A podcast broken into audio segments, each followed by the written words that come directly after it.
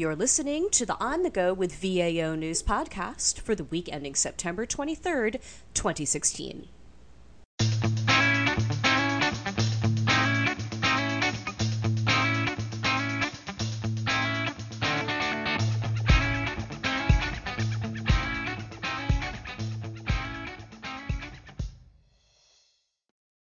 Hello, and welcome to the podcast, a weekly recap of the top headlines from the Daily Acquisition News.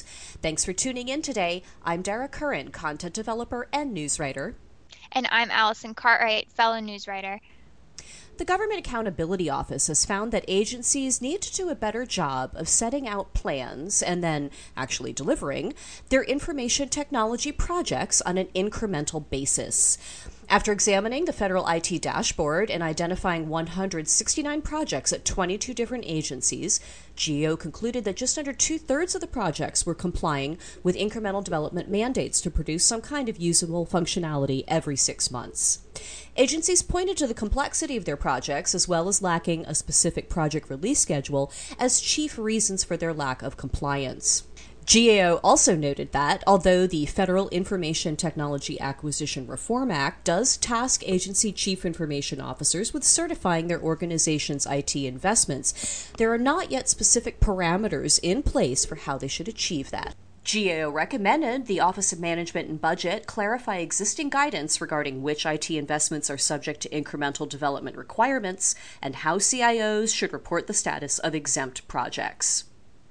For the second year in a row, fiscal fourth quarter spending will likely decline because of increased spending in the first quarter.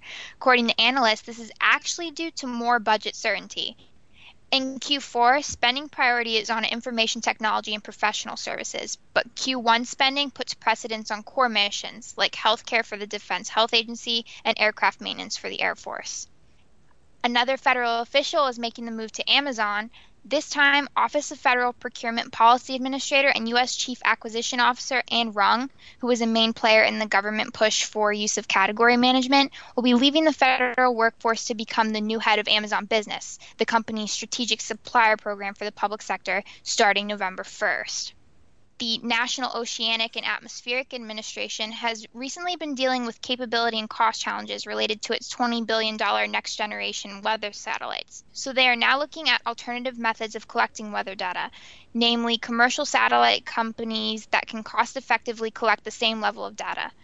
Two California based commercial companies have been awarded contracts in the $3 million commercial weather data pilot, GeoOptics and Spire Global. Federal employees are feeling more engaged and satisfied, according to the 2016 Federal Employee Viewpoint Survey released by the Office of Personnel Management. Overall, engagement and satisfaction numbers rose from last year by 1% in both categories to 65 and 61% respectively. The Federal Trade Commission showed the highest level of engagement in large agency with 82%, and the Office of Management and Budget led global satisfaction at 79%. The Marine Mammal Commission topped the list for small agencies in both engagement and satisfaction at 92 and 96% respectively. More detailed results will be available in early October. The Department of Labor's Wage and Hour Division announced that starting January 1st, the minimum wage rate for workers on applicable federal contracts will increase from $10.15 to $10.20. Also, the minimum cash wage for tipped employees on applicable contracts will increase from $5.85 to $6.80. This rate increase will apply to workers on contracts under Executive Order 13658.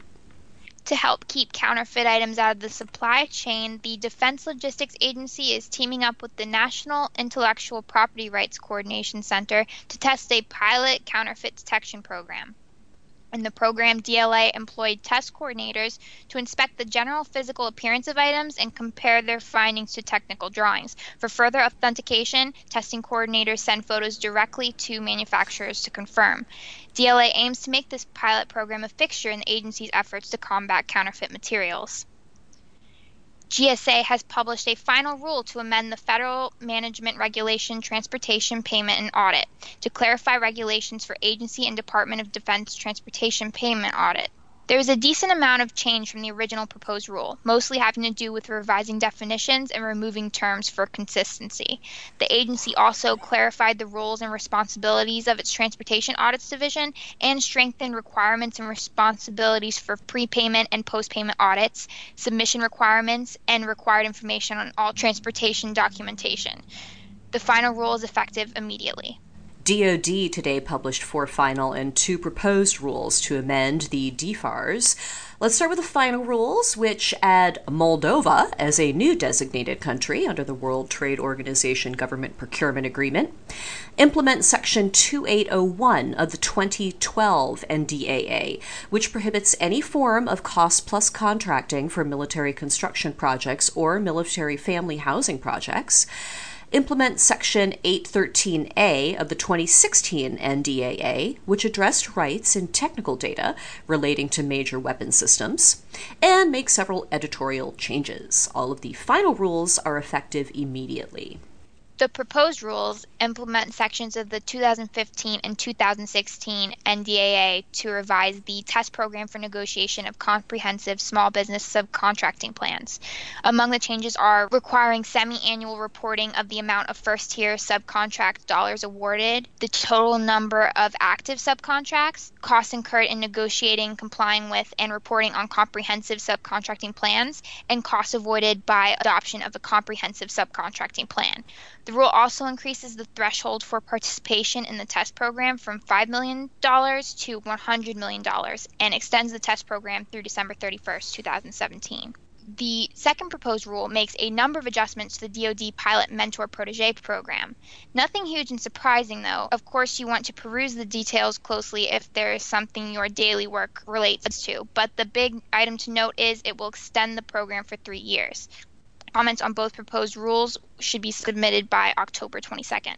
An interesting report came out this week. Uh, GSA's Office of Inspector General has warned that the agency's multiple award schedules program may not, in fact, be providing the lowest cost alternative to government clients based on OIG's evaluation of fiscal year 2014 pre award audits. OIG examined 42 contracts and estimated sales of over $6.5 billion over the course of their impending contract periods, and they identified opportunities for price and discount adjustments totaling more than 221 million. Reviewers also found numerous instances in which the contractors failed to comply with program requirements. For example, OIG determined that 79% of the contractors they audited in fiscal 2014 provided commercial sales practice disclosures that were not current, accurate, or complete, as they were supposed to do to help GSA contracting officers verify that they were submitting fair and reasonable pricing. If they had complied with this requirement, OIG asserted that COs could have used that information to obtain an additional $405 million in cost savings. Wow, that is some significant money we're talking about. It really is. And OIG found that another rule is being flouted that cost the government a uh, further $79 million. This particular instance of noncompliance was concerning best pricing, a supplier who gets the majority majority of their sales through the schedules is supposed to offer, and if they don't, the government is supposed to demand they offer, prices that are at least equal to or ideally better than the best pricing that's going to any of the vendor's other customers. And they're not doing that? No, they are not. And OIG found that 18 of the fiscal 2014 contracts sampled, they did have MAS as the biggest client, so they would fall under this rule. But right around 40% of the vendors were not passing on those sweet spot prices. And that's where that other $79 million could have come from. And unfortunately, it wasn't always just the vendors who could be more conscientious about their responsibilities under the program. Uh, OIG noted that the recommendations they provided to GSA COs should have resulted in that $221 million in savings that was previously cited uh, by negotiating over the remaining contract option periods. All of those reductions were heavily documented with all of the data that OIG scraped together, a benefit that admittedly COs don't normally have when they go in to negotiate these uh, price adjustments. But in these cases, they did have that when they walked in there to, to negotiate. They're armed with all that stuff in their vendor discussions. And still, afterwards, they reported only attaining 43% of those identified savings opportunities. So, according to OIG, that left $128 million on the table. And they flagged other compliance issues too. For instance, in one sample set, OIG found a quarter of the vendors weren't providing personnel that were as qualified as their contracts required.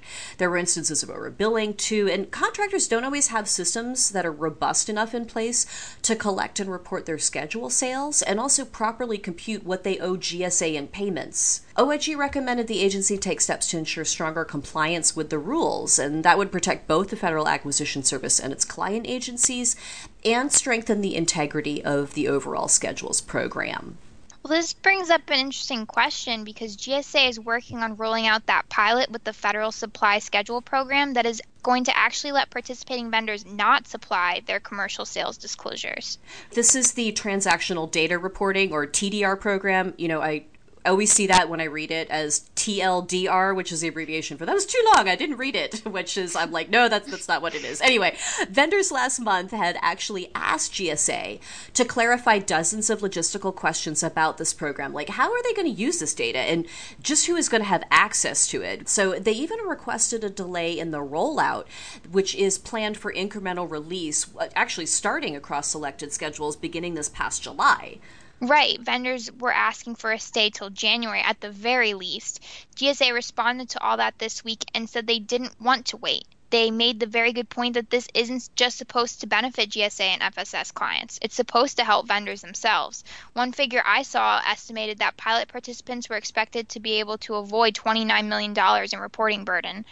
Right, that often gets brought up on the agency side of things. Uh, anytime they automate information processing, they say, "Oh, we save so much money," right? Because you know we're not having to do things by hand, and you know that's a similar idea here. That the prices paid info you'll set up a pipeline. It'll go straight to GSA, and it'll also be incorporated into the appropriate category management hallway from there. Now, that doesn't mean GSA COs would be hands off with the data stream. The agency clarified that the plan is for COs to review pricing on a quarterly basis to ensure it remains within acceptable ranges and take a closer look at pricing submitted with modification requests to add products or services, as well as the prices that are falling outside the competitive range. Moreover, they'll be looking at the effects on small business contracting and within the category management realm, tracking bigger trends to help see what the effects are on industry and where there are opportunities for more efficient government buying. And they also reassured vendors they're not going to be making any unilateral contract changes. I mean, this is just a pilot, and nothing is going to be decided until there's at least an entire year of testing and tracking to see how this goes.